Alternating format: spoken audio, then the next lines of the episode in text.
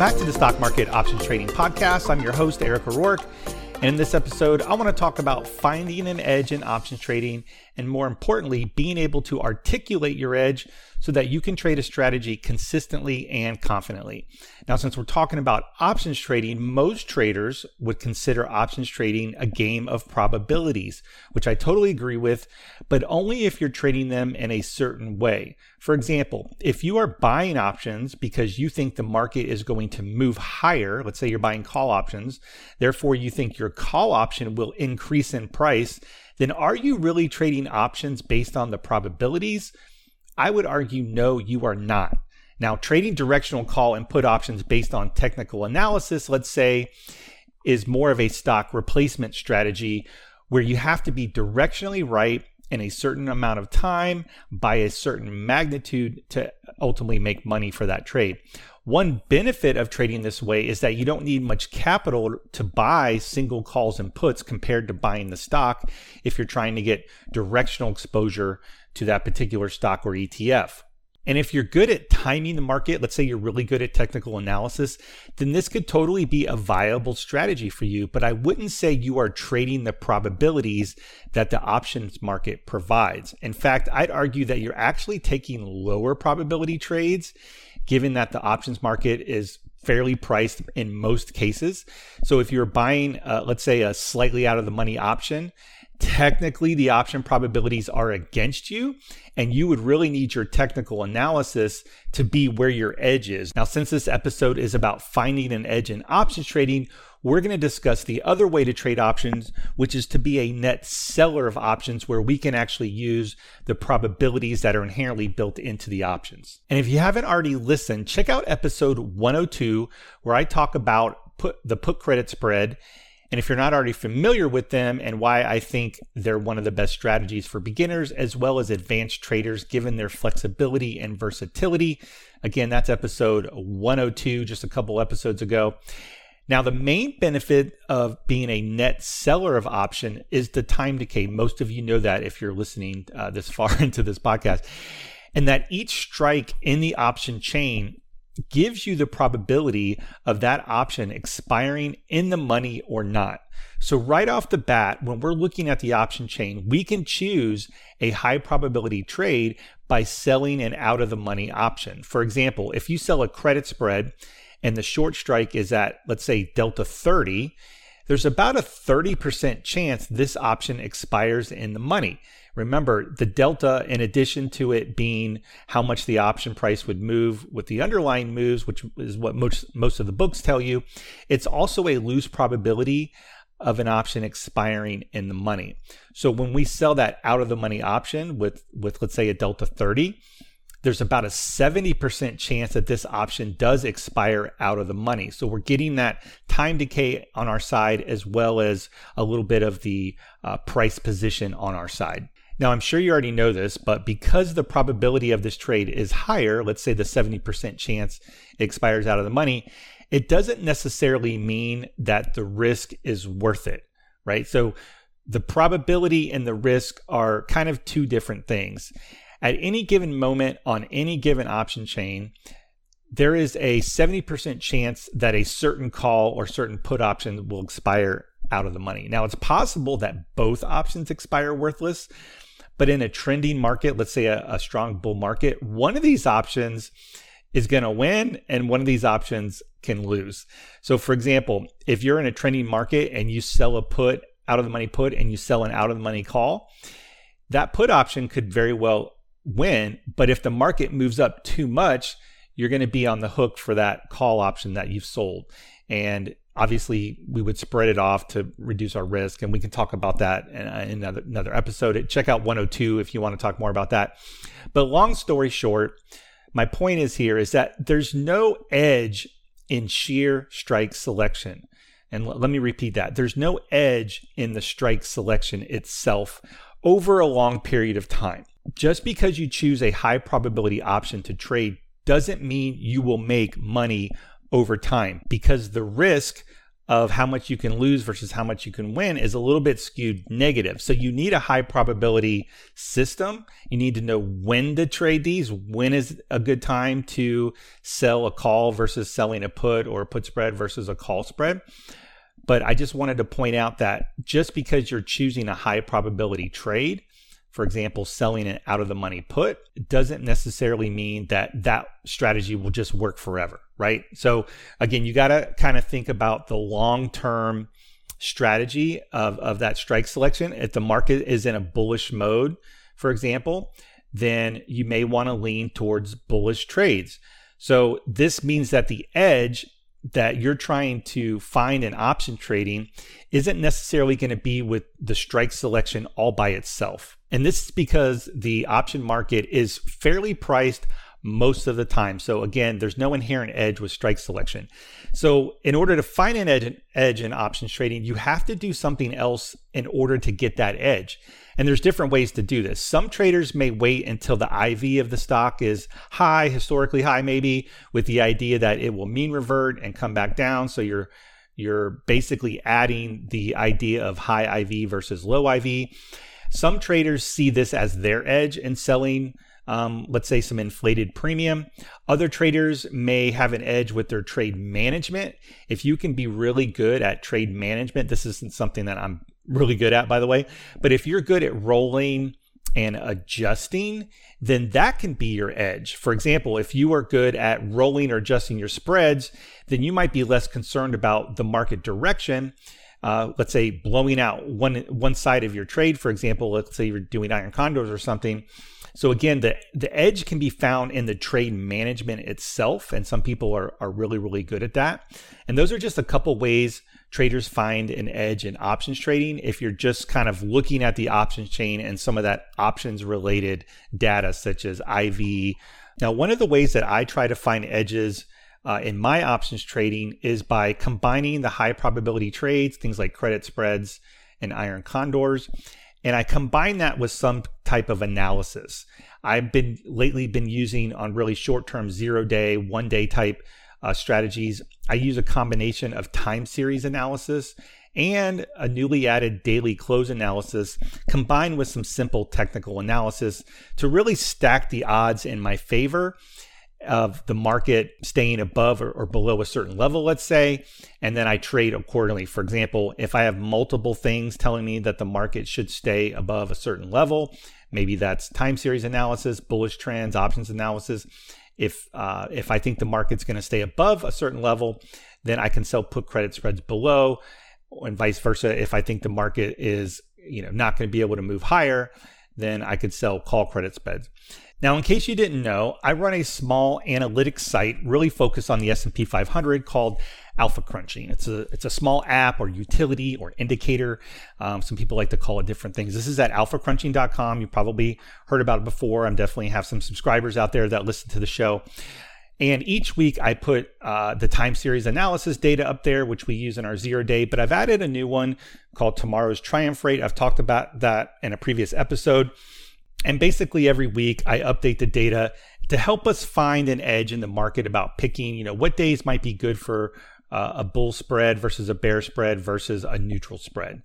And we really focus again on SPX, a lot of SPX traders, but some people do use it with SPY and the futures market. So again, in my trading, I'm trying to combine these extra analytics that you can't find in the in the option chain let's say but combining that with high probability option trades therefore increasing my win rate which helps me define my edge and i'm going to walk through an example here of some some really you know uh, new research that just came out and i'll be posting in the community um, and I want to give you an idea of how I like to define the edge. I mentioned this early earlier.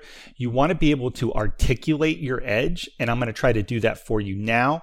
So, one of the new metrics on the Alpha Crunching site is the TTR or tomorrow's triumph rate. I'm just going to read you the definition here so you can kind of get an understanding of what we're trying to do. TTR stands for tomorrow's triumph rate, which shows the historical percentage of times SPX has closed higher the next day over the past two months. So, it's really kind of a simple utility slash calculator, and I put these values here and we typically get a reading somewhere between 0% and 100%. And the idea here is that we want to look for recurring patterns that we can trade with that we can add to our options trading. So, for example, I'm looking at it right now, and and Tuesday this week, um, November 28th, actually, 78% of the time over the last couple months, Wednesday has closed higher than Tuesday. So, one of the trades we took in the Traders Club was selling a one day to expiration put credit spread that's slightly out of the money. And the next day, the market moved up. We took profits in the morning. And so this is kind of a, a, the idea of combining two different things. So we traded a, a, high probability credit spread, meaning the edge was in our favor for um, from the option selection. And we added to that particular trade idea some additional analysis. In this case, we were using the TTR, and there was a couple other things going for it. Um, the options market was bullish as well. So we had multiple things that were telling us that our high probability put credit spread was probably going to work out more so than the options market uh, was telling us. Now, and this is the ultimate um, thing that we're trying to to do. So if you if we sell, I think we sold right out of the money. So if we sell a delta 45 option, that's typically one or two strikes out of the money. Over time, um, you should have about a 55% win rate, meaning that 45% of the time it would expire in the money, and the other 55% it would expire out of the money. So there's a very slight edge. A lot of people uh, would call this an at the money spread. And people are very uncomfortable with that because the odds of the option selection aren't greatly in your favor. So when we tell people, oh, you have a 55% chance of this trade winning, well, a lot of people are like, oh, I don't want, you know, I don't want 55%. I want an 80% chance that this trade is going to win. Well, you're not going to get that uh, in, with, with the strike selection on its own, as we talked about. So we need to add something to that at the money spread so that we can achieve a higher win rate using that at, at, the money spread. So we're going to use the option probability as what we should or how we should win over time. But we're combining this with uh, the, the additional analysis. Now let's talk through how I go about finding an edge like this and sort of the research that's involved. Um, I always kind of go into the back tester. I use Option Omega. Um, if you want to try Option Omega, go to optionomega.com. You can use code SMOT, S M O T, for the Stock Market Option Trading Podcast, and you get a 50% discount on your subscription. So check out Option Omega and use the code SMOT if you want to check this out. First thing I want to do is backtest. We're going to backtest through 2023 through towards the end of November, so almost a year. And I'm just going to backtest selling a put credit spread every day that expires the next day. So Monday through Thursday, this would be a one DTE or one day to expiration trade. And Friday, it would be a three DTE trade if we sell an option that's i'm going to call it delta 45 which is basically one strike out of the money we do have a slight edge and we should win more than we lose but we know that the losers are going to be a little bit bigger than the winners so that means that our win rate has to be great enough to sort of outpace that risk reward that's inherently built into the uh, options market so so far this year if we sell an at the money put credit spread and we're just going to let it go to expiration, no stop, no profit taking, we're just letting the math play out and just sheer just using sheer strike selection as our edge. So in 2023 so far through towards the end of November, there were 224 trades and we had a 59% win rate. So think about that. The options probabilities should be giving us about a 55% win rate.